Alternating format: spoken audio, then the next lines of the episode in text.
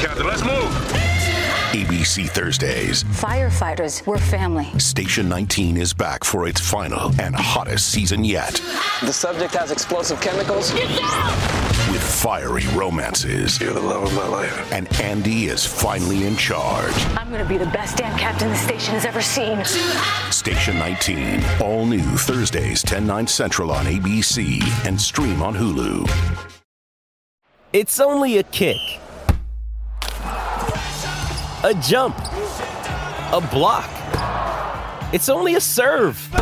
It's only a tackle, a run. It's only for the fans. After all, it's only pressure. You got this. Adidas. The Madhouse Chicago Hockey Podcast. Over the line, or closing. He's in. A backhander and a save by Tony Esposito. Stan Mikita was a, a small guy, very cocky in those days. A right hand by Magnuson, and he puts that guy down. Magnuson trying to tear his hair out. NBC Chicago's James Neveau. Murphy picked out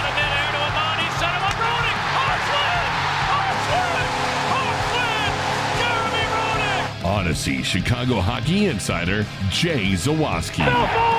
Hawks win! Hawks win again! Chris Chelios in overtime! Part of Blue Wire Podcast. Team off the boards, he shoots, he's going! Down to the Toews! A game-winning goal! The Hawks live to fight another day! Falling back, Sobel drives, gets it from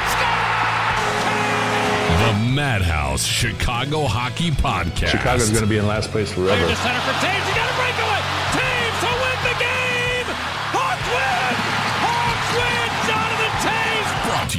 Triple Threat Sports, Fry the Coop, and by the Sinson Law Group. Let's drop the puck.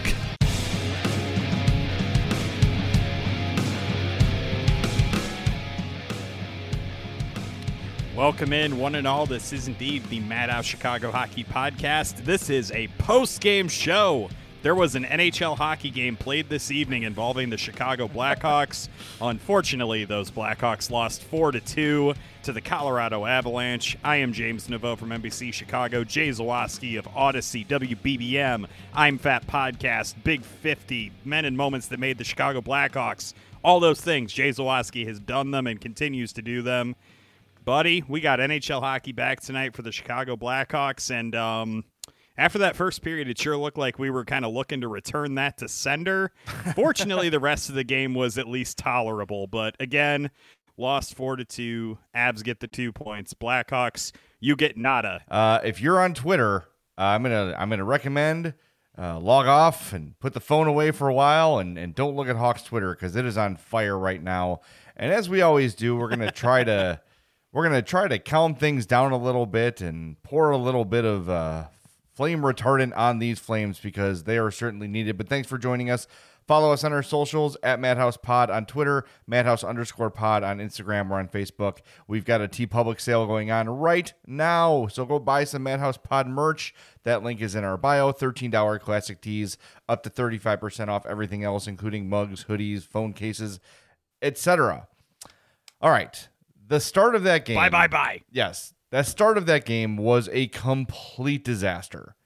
It was as bad as you as it seemed. The Hawks were completely caught off guard. The Avalanche were absolutely flying. There were no nerves on the Avalanche's part. There were a ton of nerves on the Blackhawks' part. And before you could blink, it was 3 nothing.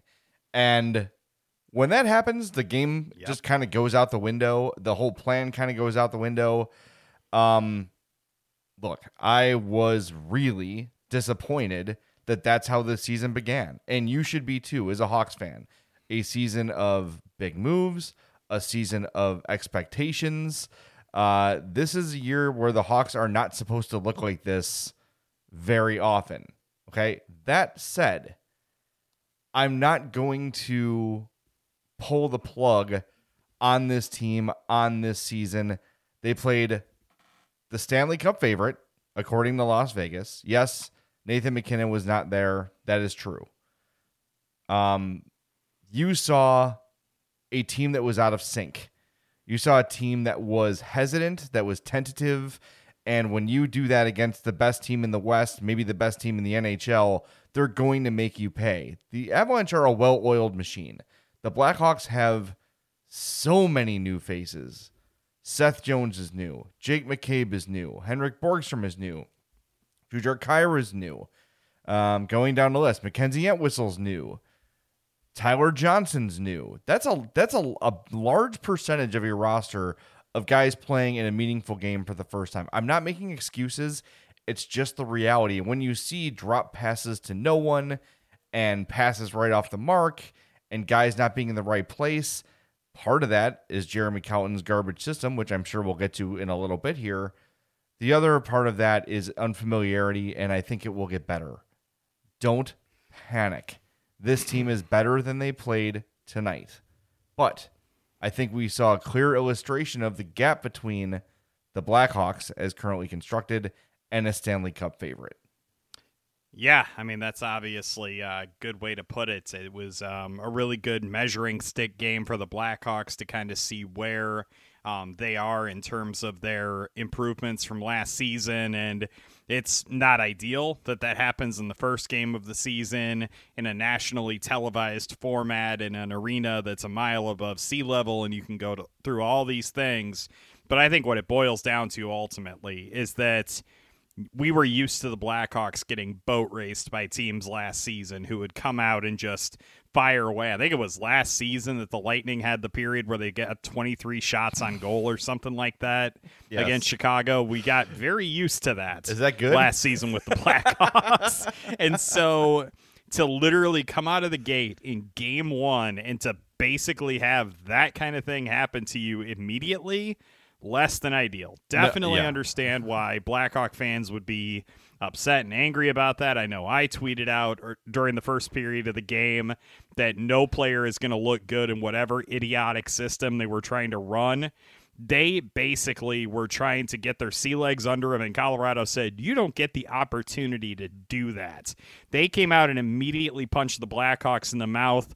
I will say, not ideal. You're giving up a breakaway goal to Jack frickin' Johnson. No. Um, that, that was Connor Murphy stepping on Tyler Johnson's skate, I believe, wasn't it? Like there was some really catastrophic moment that happened that enabled a Jack Johnson to put down his acoustic guitar and to defeat the Blackhawks in a horrible way. Put down his um, banana pancakes and his soulful island songs and and just uh yeah, go top shelf on Marc Andre Fleury. Yeah, that's it's essentially that's essentially what he did. You know what? At least he's ridding the oceans of plastic. Um, I just that first period, obviously, it annoyed me just like it annoyed a lot of Blackhawk fans because it was something that we got so used to seeing all of last season. But then as the game wore on yes, I think Colorado kind of took their foot off the gas a little bit. And I think that that kind of helped the Blackhawks to even out possession numbers, helped them to even out the shots on goal quite significantly.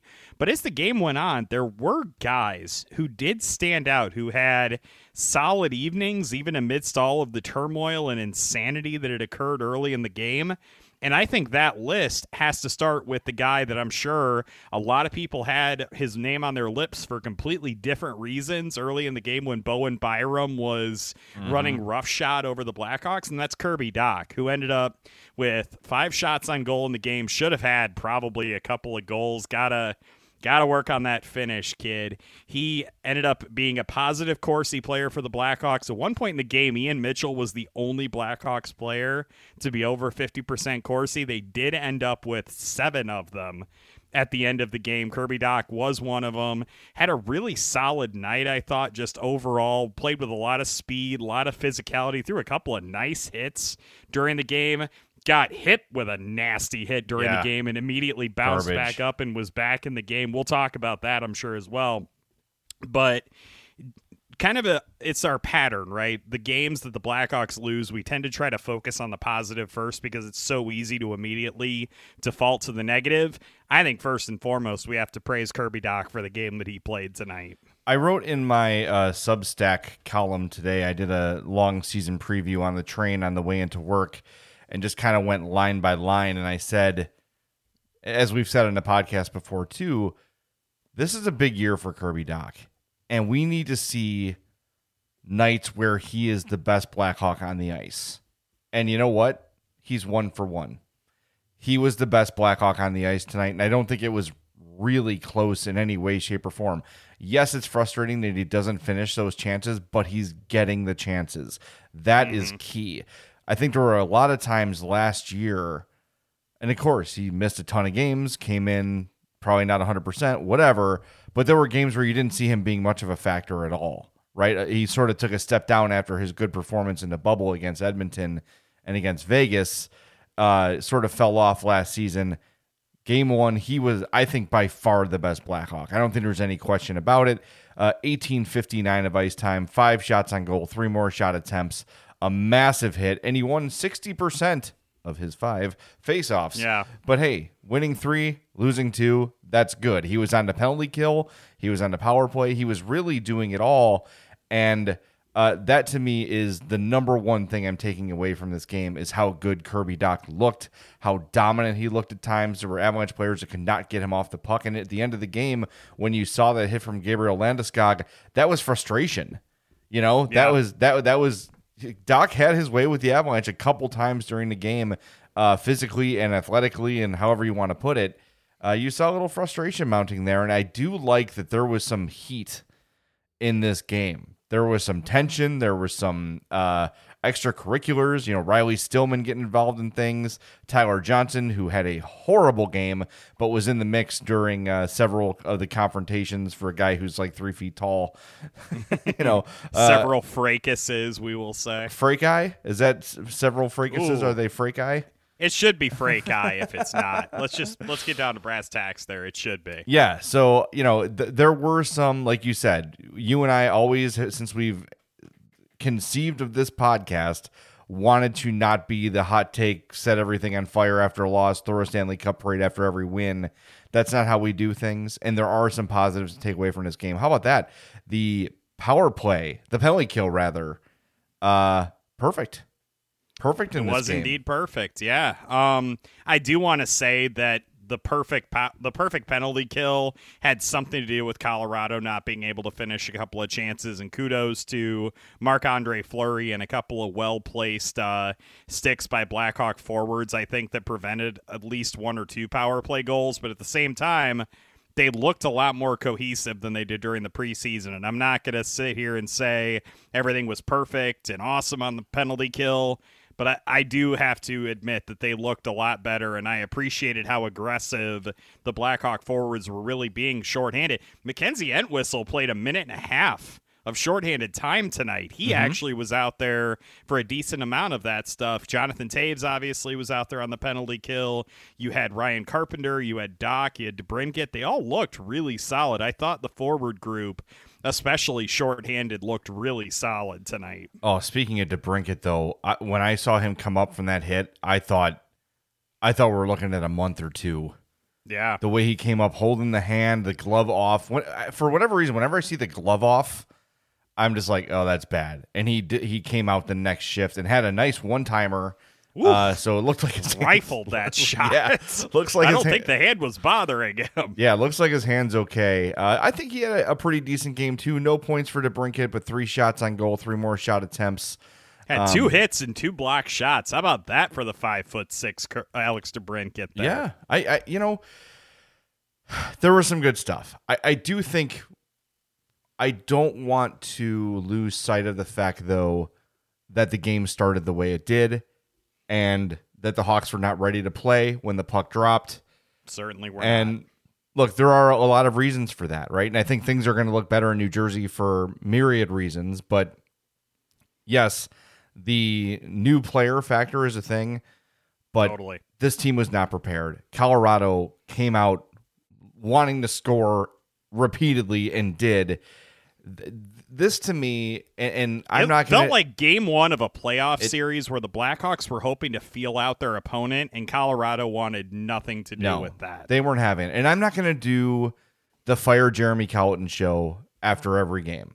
I'm just not going to do it. However, for a guy who's been Teflon from the moment he was hired, where it seems like the only person that knows what Co- Jeremy Colliton's good at is Stan Bowman, right? This year is different. And expectations change things. And look, no one thought Denis Savard was going to get fired, and he did. And if this team gets off to a start like this, like if this becomes the trend where the first three to five games, maybe they don't lose every one of them, but if they come out flat and they look out of sync and, and yada, yada, yada, they're going to have to make a consideration. I think that this season, with the expectations, with the commitment made financially, trade wise, etc., to get this team to a competitive playoff roster. This is a playoff roster. I'm I'm sorry, you know, we and I discussed it last night. This should be a playoff roster. Yes, they're in a very tough division, but they've got to be. If they don't make the playoffs, they've got to just miss it. They've got to just miss the playoffs, and you chalk it up to being in a great division. But this cannot stand. This cannot be a trend. If this is a trend, Jeremy Colliton's going to have to find another job. I'm sorry. Like, I don't care how Stan Bowman just cannot just stand by and watch this become a thing. Again, it's one game. I'm pumping the brakes. I'm trying to let my frustration with tonight and my disappointment of the first game of the year being a disappointment. Uh, I'm trying to to power through that. But if this sort of thing, this out of sync, this out of whack, this running around, uh, you know, hair on fire kind of play continues, then they've they've got to make a move. But we'll get there. We'll have plenty of time to discuss that. I just I was gonna say, I yeah, just I just I, just I want to I, I I think it is a coaching thing. And you you get back in the game, you score a goal, you make it 2 to 1 or 3 to 1 rather, and then you immediately take a too many men penalty and lose all momentum. It's like god.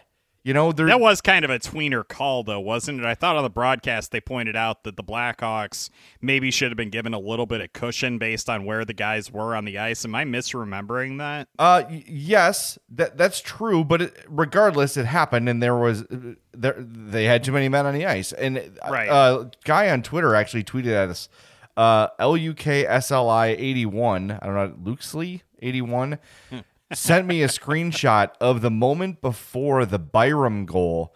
There are seven Colorado players on the ice. Mm. so there were some missed calls uh, for both teams. Uh, no one. crap, there were missed calls. How does Landeskog only get a two minute minor for that hit on Dach? Because his name is Gabriel Landeskog. Uh, That's it. Okay, It- the dude, the dude's been suspended three times. How does he have the benefit of the doubt from anybody? I don't know, but if if that's Riley Stillman putting that hit on Landeskog, I guarantee you that's a five minute.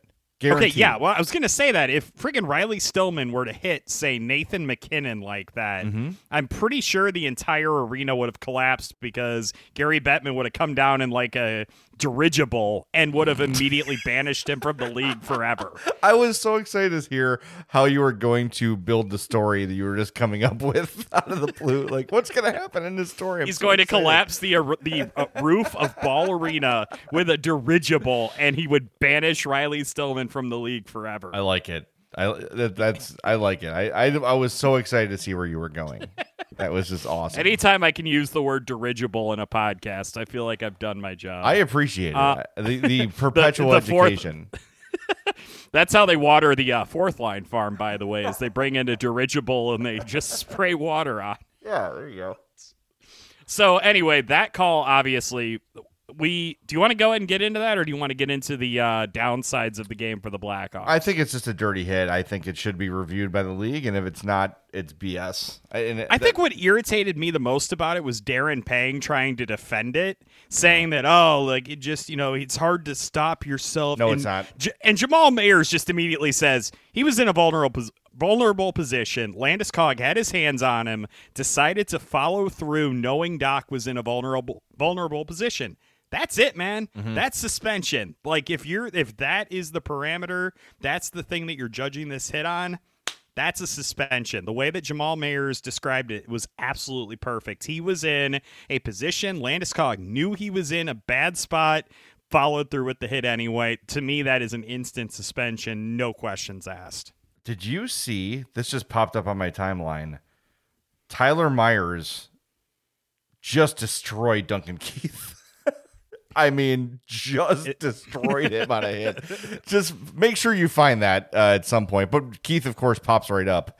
Uh, but man, Tyler Myers laid him out. Sorry, I got distracted by I saw Duncan Keith trending. I'm like, oh god, what happened? And uh, Is he dead? he he almost died, but you can't kill Duncan Keith. He's he, it's impossible. Oh, Um, good grief, man. what the heck? Yeah, that was that was a rough one.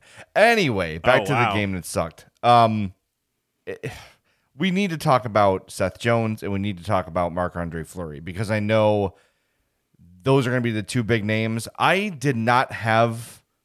I'm trying to think back to all the Colorado goals.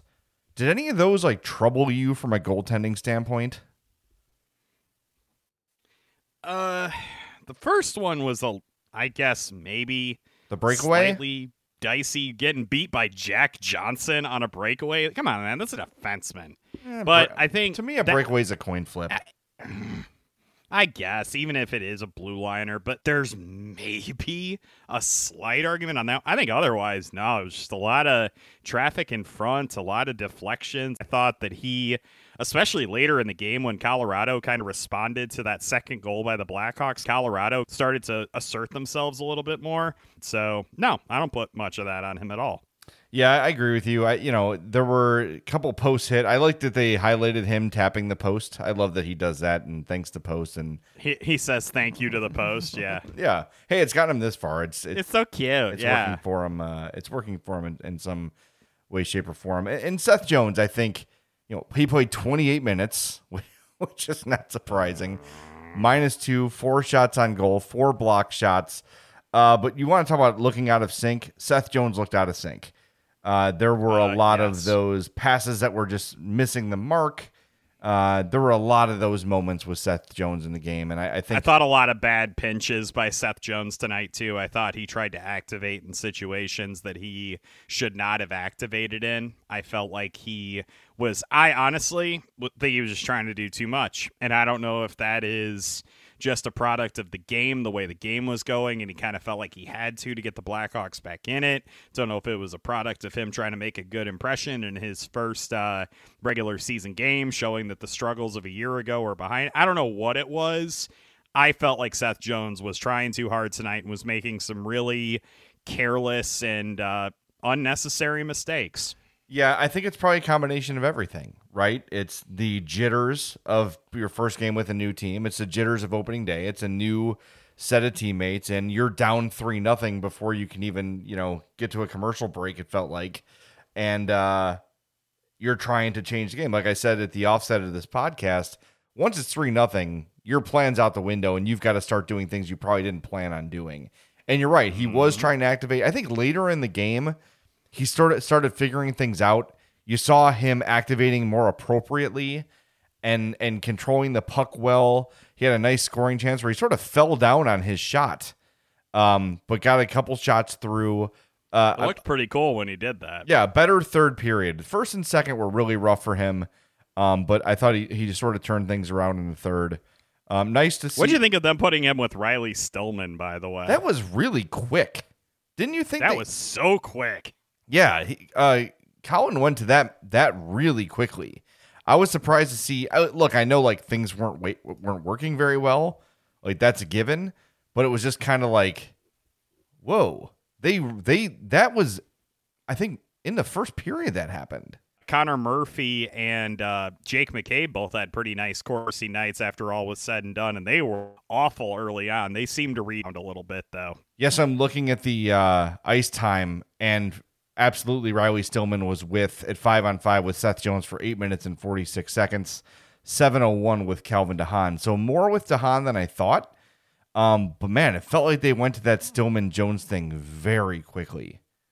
Very quickly. They they did. I thought that was a very interesting uh, break glass in case of emergency pairing that I didn't really think was. Uh, I I did not think that was going to be the go to tonight. I really didn't.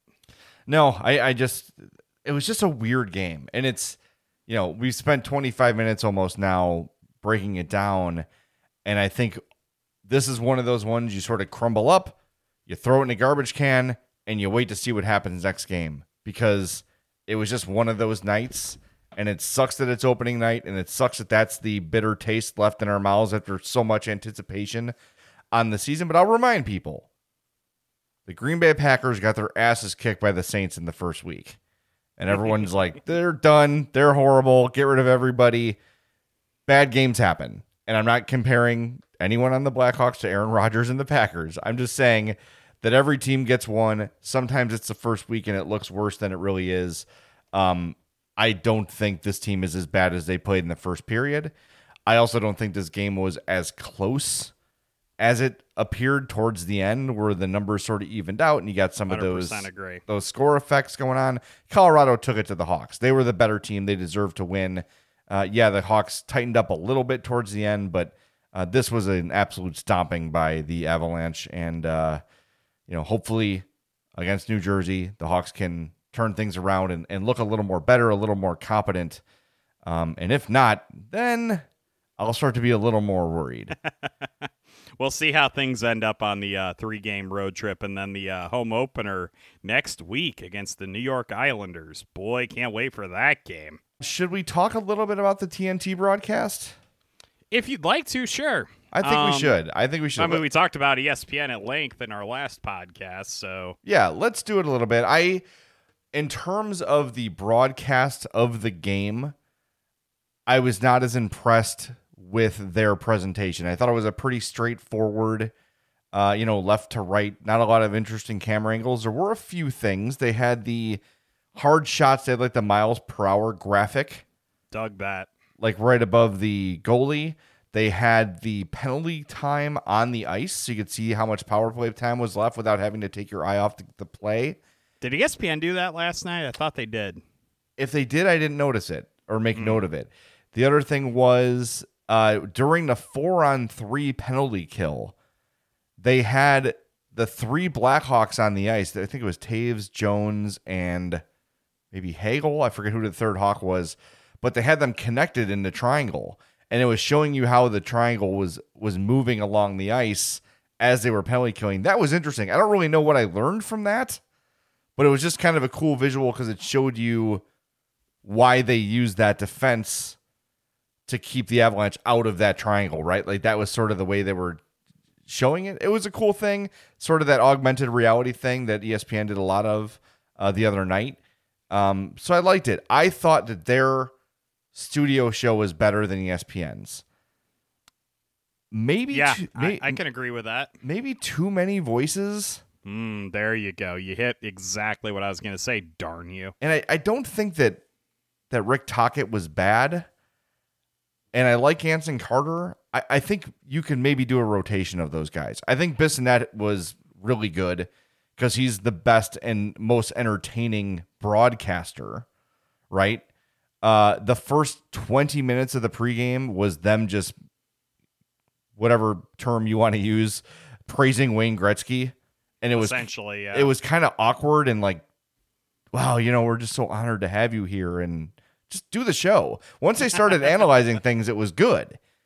And I, I think Tocchet and Gretzky had a really good exchange about the Ryan Reaves, Tom Wilson situation.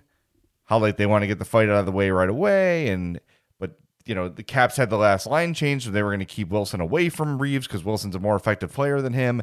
That was interesting. Like they did get into some good back and forth hockey analysis, uh, and you could see they're trying to maybe duplicate that camaraderie that the basketball show has. It'll take time, but I, uh, I was pretty encouraged by what I saw in their studio show. But just too many people.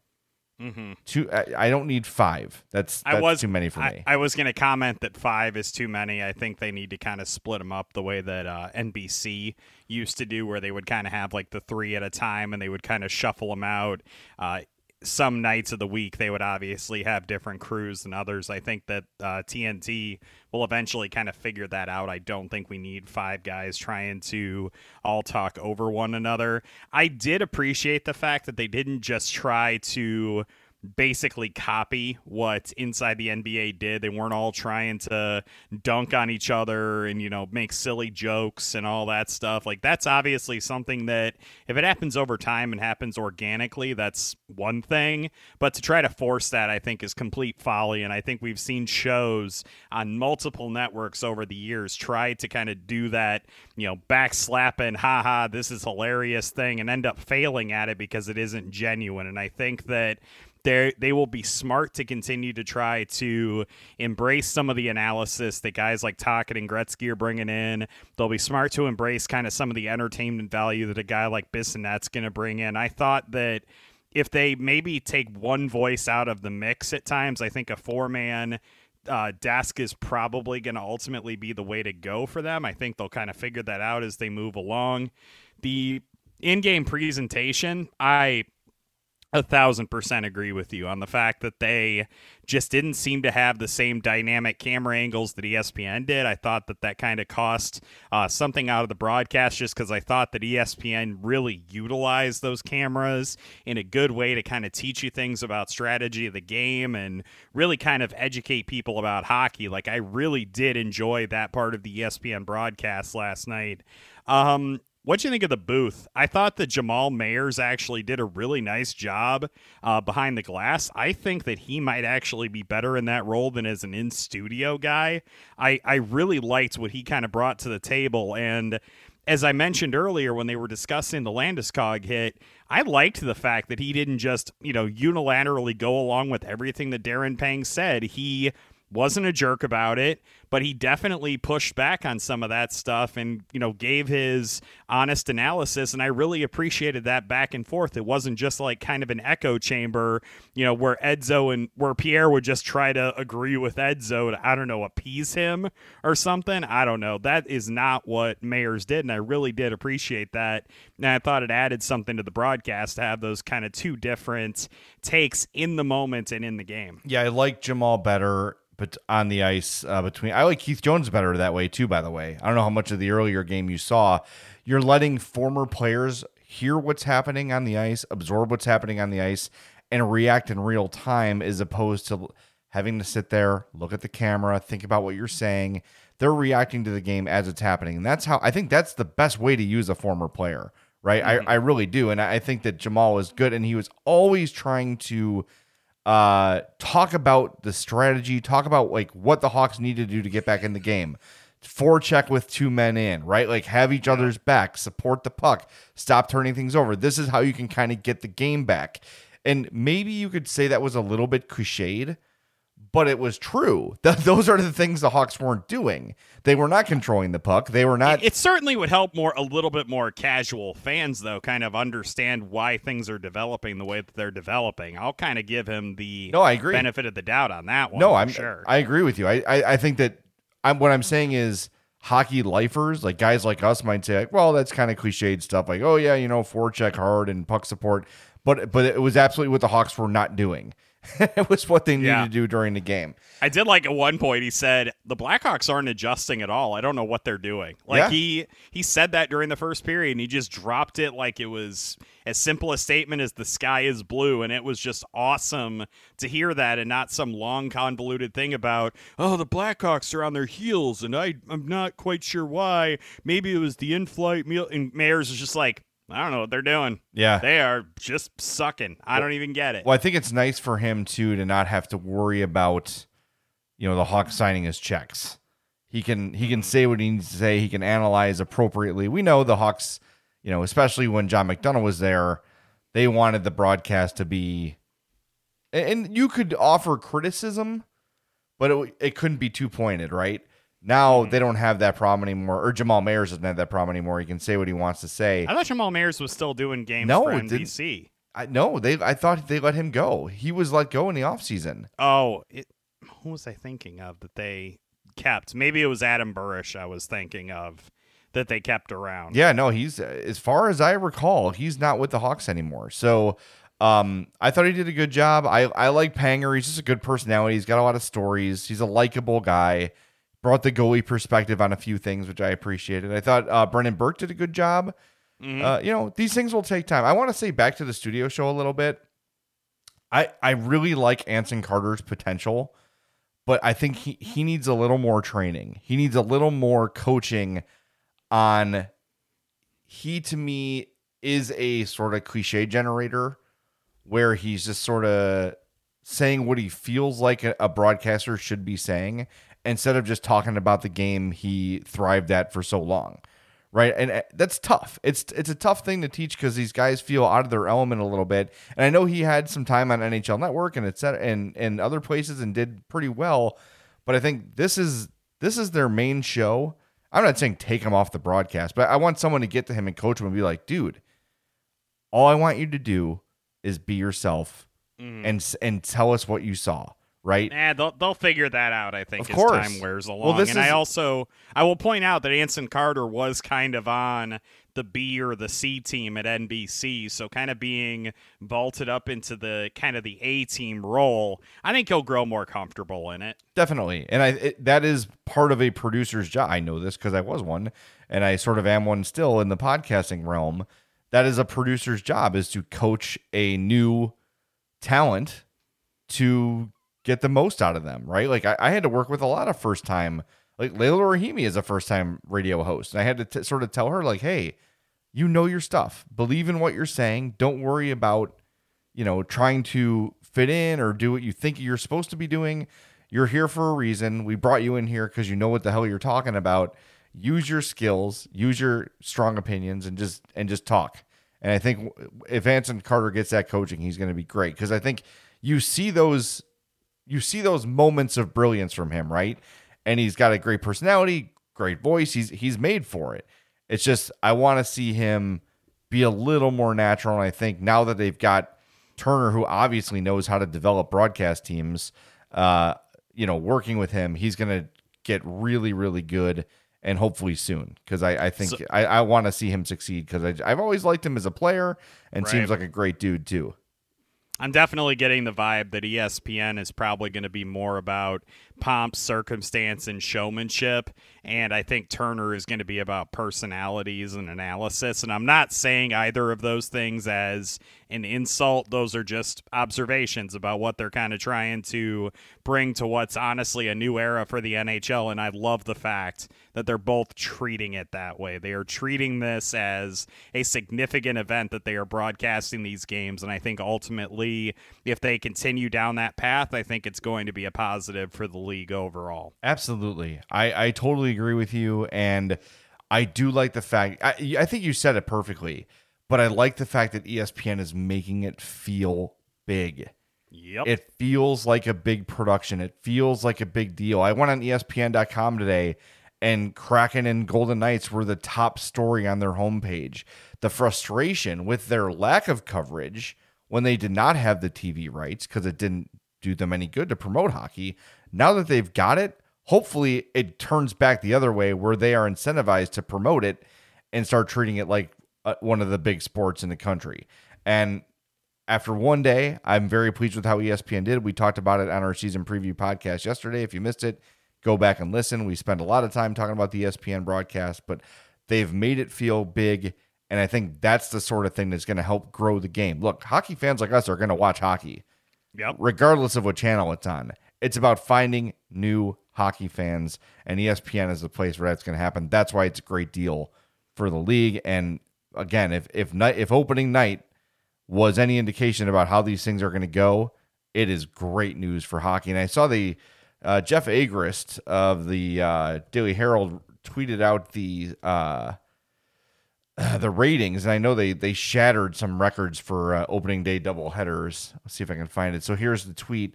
Um, it says, I'm sorry, I said Daily Herald. He's with the Sun Times. Said ESPN announced it set a new high watermark last night with the most viewed NHL season opening doubleheader on record. Combined, ESPN averaged 884,000 followers over a five plus hour window, up 54% over the 2019 20 opening doubleheader, and up 19% over the 2020 21 season opening tripleheader. So good first day for ESPN. Good for them. And we'll see. We'll know. for us. Yeah, we'll know tomorrow how things went for Turner. Before we wrap up, I want to thank our friends at Fry the Coop and FryTheCoop.com for sponsoring this post-game podcast. Go get the best Nashville hot chicken in the world.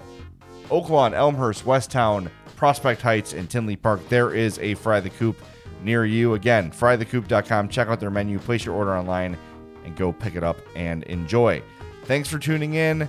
We'll be back very, very soon, hopefully talking about a Hawks win. For my partner, James Neveau, this is Jay Zawaski. Thanks for tuning in to the Madhouse Chicago Hockey Podcast. The Madhouse Chicago Hockey Podcast was brought to you by Fry the Coop, Triple Threat Sports, and by the Sinson Law Group. I'm Amira Rose Davis, historian and co host of the sports podcast Burn It All Down. And now I'm hosting the new season of American Prodigy, all about black girls in gymnastics. For the last 40 years, black gymnasts have moved from the margins to the core of the sport and changed gymnastics along the way. Now, they tell their stories. You'll meet trailblazers like Diane Durham, superstars like Jordan Chiles, and everyone in between. Listen to American Prodigies on Apple Podcasts, Spotify, Stitcher, or wherever you get your podcasts. Ah, mmm. The first taste of rare bourbon you finally got your hands on. That's nice. At caskers.com, we make this experience easy. Caskers is a one stop spirit curator with an impressive selection of exclusive, sought after, rare, and household names in the realm of premium spirits and champagne. Discover the top flavors of the year now by going to caskers.com and using code WELCOME10 for $10 off your first purchase. Get $10 off your first purchase with code WELCOME10 at caskers.com.